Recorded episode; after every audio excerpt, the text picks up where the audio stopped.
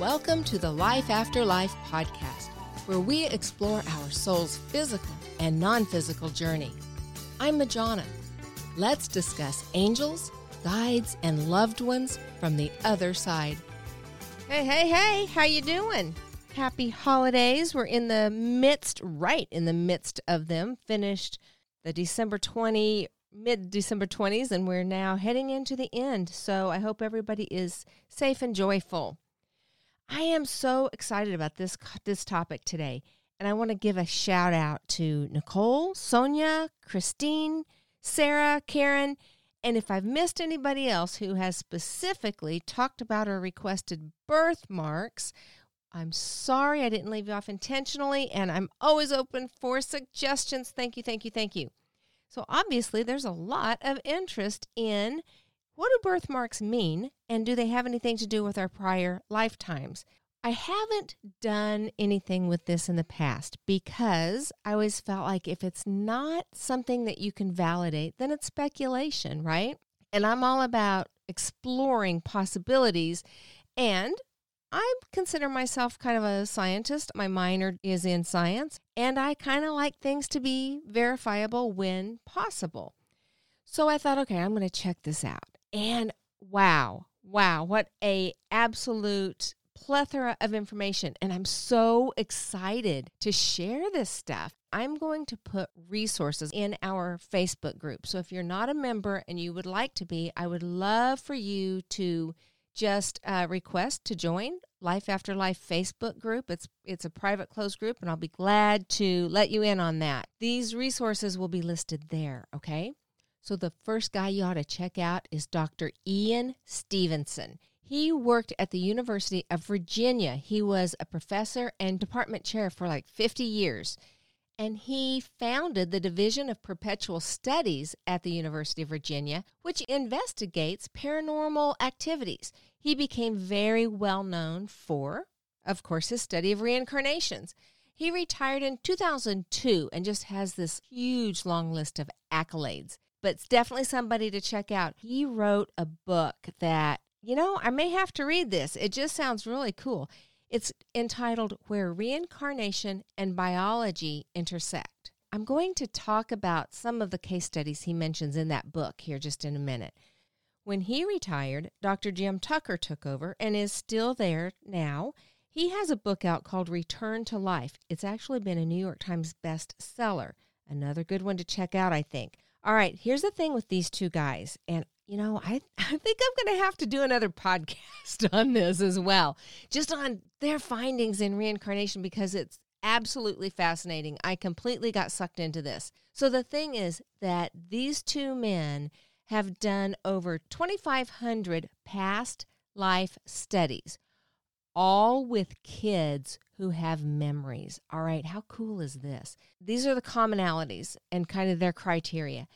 As soon as a child started talking complete sentences, by three years old, oftentimes, sometimes as late as five, but they would be passionate about talking about this other lifetime.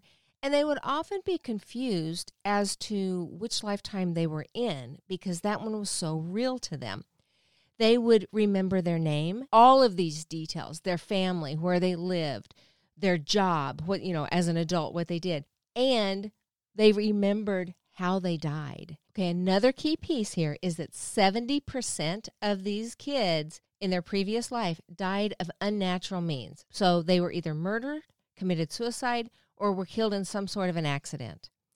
Those that did have a natural death, disease, that kind of thing, a fourth of those kids were under the age of 15 when they died. So, a conclusion drawn here is these people did not get to live out their lifetimes, right? It was ended abruptly, and they came back pretty dang quickly to get to finish out their life. They came back an average of four and a half years later. From the time that they died until the time they came back was only four and a half years.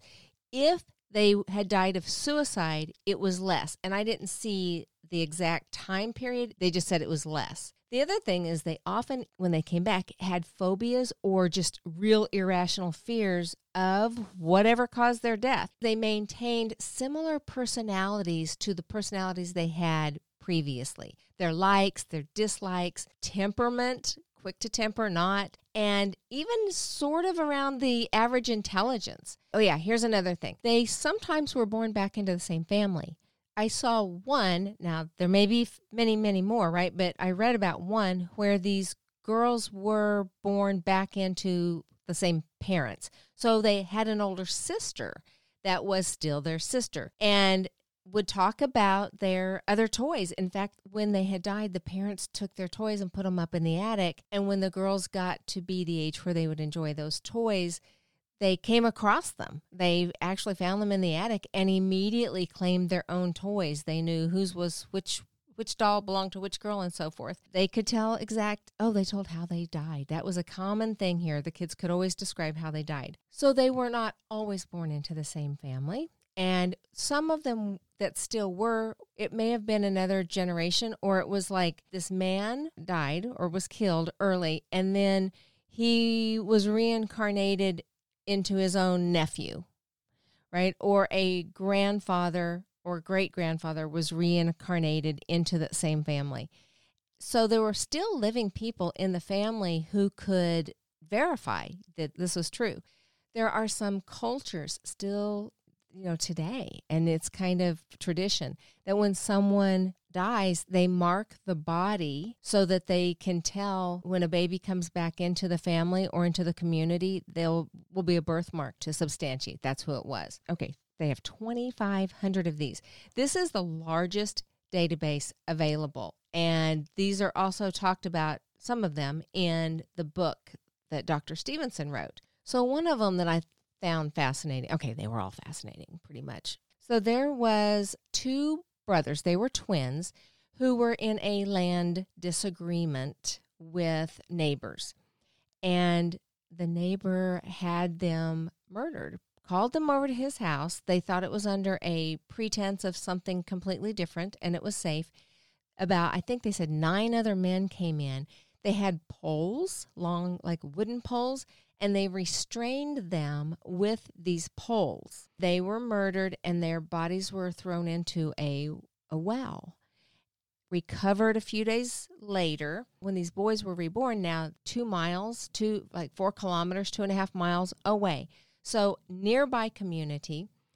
And they had very vivid memories of this. They started talking about it quite young and would talk about their families, talk about how they were killed their birthmarks correlated with where they were restrained with the poles. So they were laying down and the poles were put on their backs and the and the men would hold them down and they had very light colored birthmarks across their back where they were restrained and then head wounds from where they were killed as well.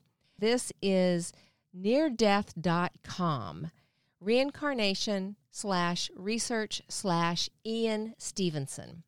And he had some pictures of people, of kids that he has verified.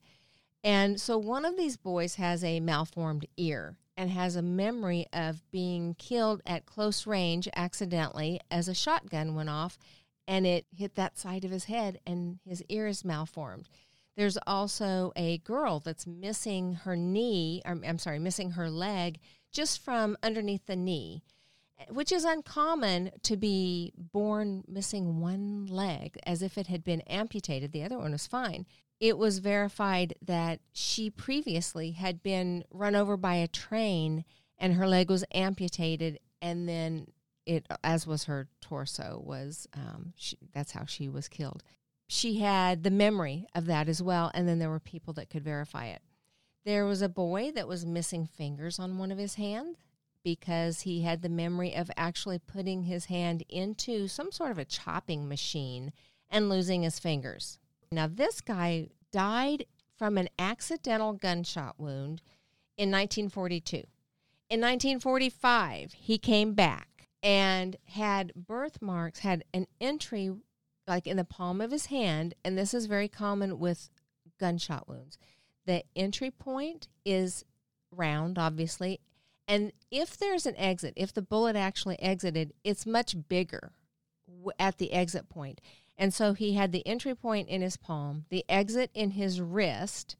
And what happened as he started talking about it, and he actually had a dream about it, was he had been with his very good friend and they were out in a boat and he was accident he accidentally shot himself in the hand. It came out his wrist and his friend did a tourniquet. He was just completely distraught. They were 10 hours from a hospital.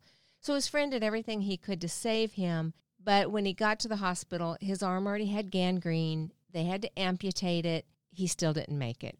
And what 3 years later he was born reborn to the same family. That would have been his uncle that had died and immediately starts talking about this. His uncle's friend can completely validate it and was completely and fully exonerated. So, what do these other scars look like? So, they say that you know, bullet scars we would expect to be round, and they are, and often at the point of, point of entry, it's raised. If the bullet actually exited, it would be either larger or even a little bit of a scatter. Maybe if it's a shotgun, right, it kind of scatters when it once it goes in. So those there'd be these different patches. They say that if there's a brown and flat birthmark, not a mole. And they are very, very adamant about the difference between what's a common mole brown, tan, pink, they're elevated or domed. They can come at birth or, or people develop moles later in life. And they're, they're saying these are absolutely not moles. They are very, very unique marks. And powder burns from a gun is often flat and brown. Then there's what they call a cannon scar which are less and less frequent because we don't use cannons anymore. But I actually saw a picture of this and it's pretty wild. But it's a ring around the almost the whole head that's just this scar tissue. There's no explanation for that whatsoever. And they call that a cannon scar because a cannon would, you know, take off a large part of that part of the body. So today we have what we call port wine stain birthmarks. Those would be the the red. It looks like somebody spilled wine on a baby. It can be on any part of the body. What I found out is as an infant, they can be any range of darkness, but they often get darker as the person grows. So, what those seem to come from, there can be a few different things.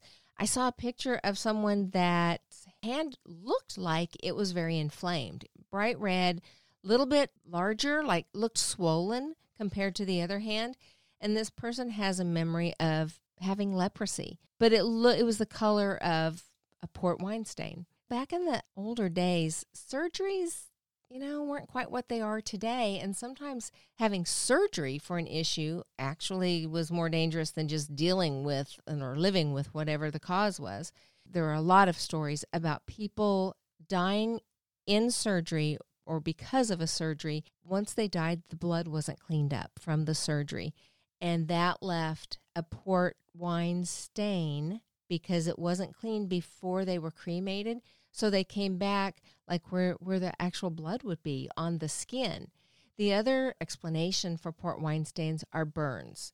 And what they said with all of these, especially if they're colored, is if they're a bright color or a deep color, that typically shows that your body and your soul haven't had time to recover from that trauma, that it lessens as you grow and as you heal.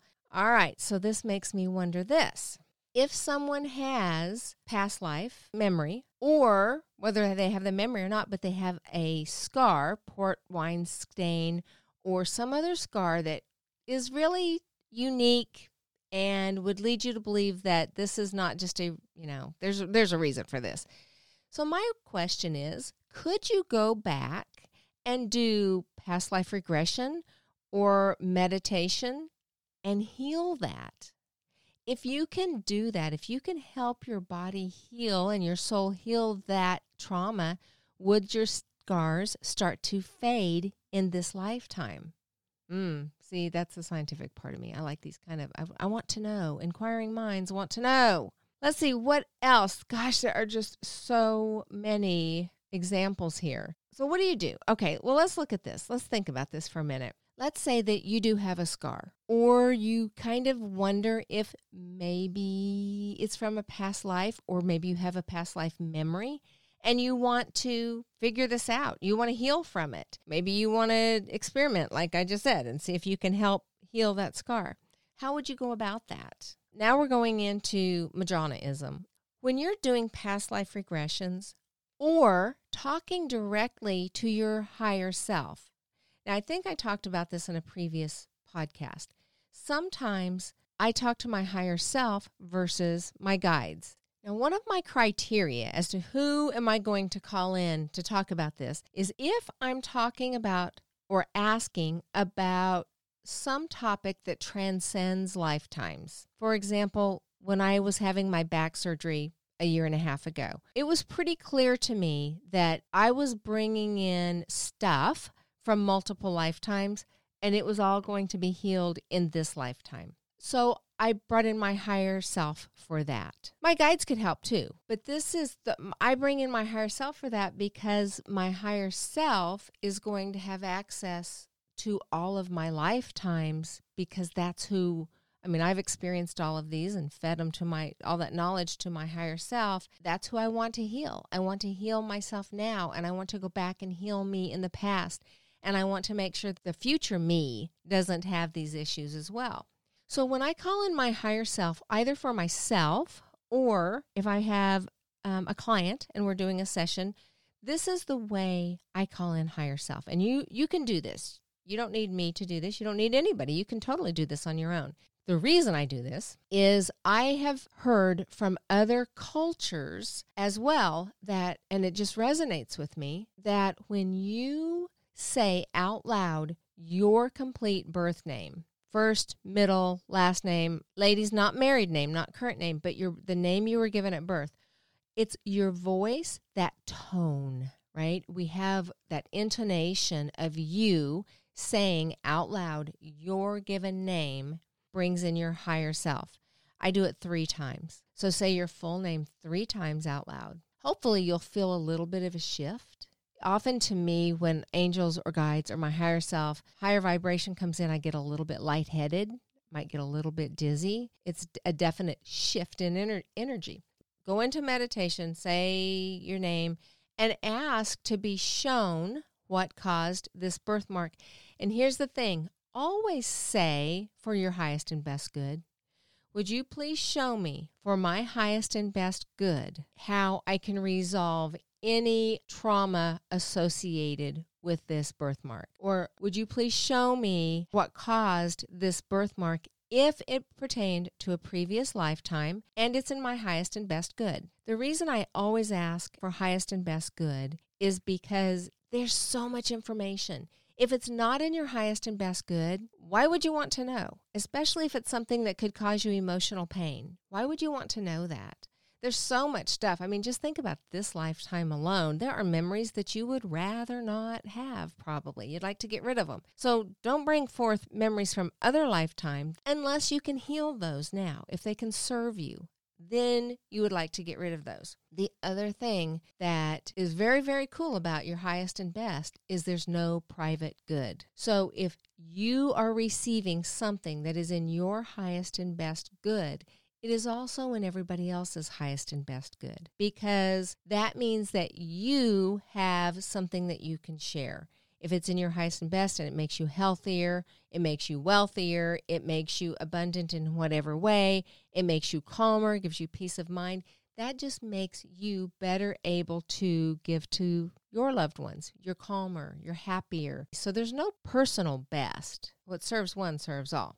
So that's not being selfish to ask for that at all. The other thing I would suggest is because this is dealing with other lifetimes now you could do a past life regression but what i what i believe is whether you're doing a past life regression or meditating or working with your higher self but still acknowledging past life stuff what's going to come up is only that which is relevant right now.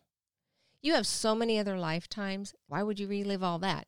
So what is going to show up right now is exactly what you need to show up right now is what needs to be healed or is relevant for this topic. So, same thing with past life regressions. Sometimes I think it would be beneficial. I don't think it's always necessary. Your subconscious mind has access to that, or your other than conscious mind, your higher self, any part of you that has access to the Akashic records or past memories. So I would try it first on my own and then get help if you feel like you need help. Okay, even simpler than that would be just relaxing. Ask your subconscious mind because your subconscious mind doesn't forget anything in this lifetime including what it's like to be in utero. It wants to protect you. That's why sometimes we feel like it's our enemy or it's blocking us from doing something when really what it's trying to do is protect us. So just say, hey, subconscious mind, maybe you have a name for it.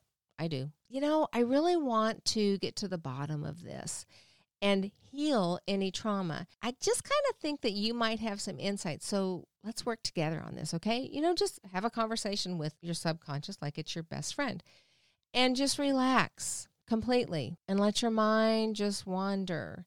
You might focus on your breathing is a really good way because your mind is built to think. So if you're focusing on your breathing, it gives your mind something to focus on. And then just let whatever comes up come up. And don't brush anything away as your imagination. Just accept everything without judgment and being in the flow. And then when you're finished with that, thank you higher self. Thank you, subconscious mind. Thank you, angels and guides, or whomever you called in to help with this. And just kind of sit with it and see what really resonates with you on that. Maybe nothing does. Maybe something will. And I wouldn't go really all intellectual on it. You're checking with your internal guidance. Does that seem, does that feel like that really happened to me? Maybe even in this lifetime, we can suppress things, right?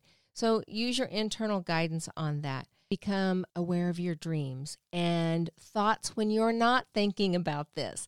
This is what's beautiful about your higher self, angels and guides. When your conscious mind is going, um, I don't know if I'm ready for this, or trying to push it aside or make you think that you're imagining, they can really sneak ideas and thoughts into your head. Keep paper with you. If you have a dream, as soon as you wake up, jot it down if you are busy and then randomly you get an image or a sound or anything at all that is out of ordinary or has nothing to do with what you're doing, write it down. And then you can go back and revisit those and see if they fit together at all to make to make a story, to figure out what may have happened. And you know, you just maybe won't be able to in this lifetime.